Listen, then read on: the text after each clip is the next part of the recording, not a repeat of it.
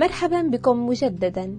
معكم رواء علي الهند كويمباتور تاميل نادو. في الحلقة السابقة تكلمنا عن التنمية المستدامة وأهدافها وتكلمنا عن الهدف رقم واحد.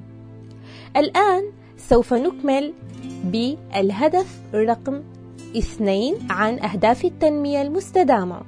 الهدف الثاني بعد عقود من الانخفاض المضطرد بدأ عدد الأشخاص الذين يعانون من الجوع مقاسا بانتشار نقص التغذية في الازدياد ببطء مرة أخرى في عام 2015 واليوم هناك أكثر من 820 مليون شخص يعتادون الذهاب إلى الفراش جائعين.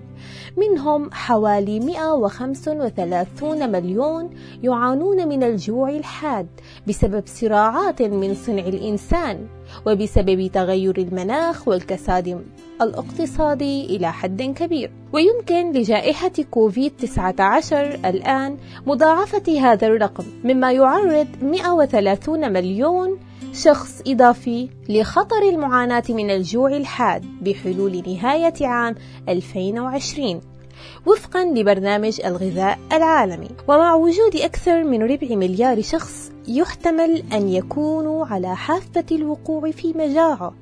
يتعين اتخاذ إجراءات سريعة لتوفير الغذاء والإغاثة الإنسانية للمناطق الأكثر عرضة للخطر. وفي الوقت ذاته هناك حاجة لتغيير عميق لنظام الغذاء والزراعة العالمي. إذا أردنا توفير الغذاء لأكثر من 820 مليون شخص يعانون من الجوع علاوة على ملياري شخص إضافيين.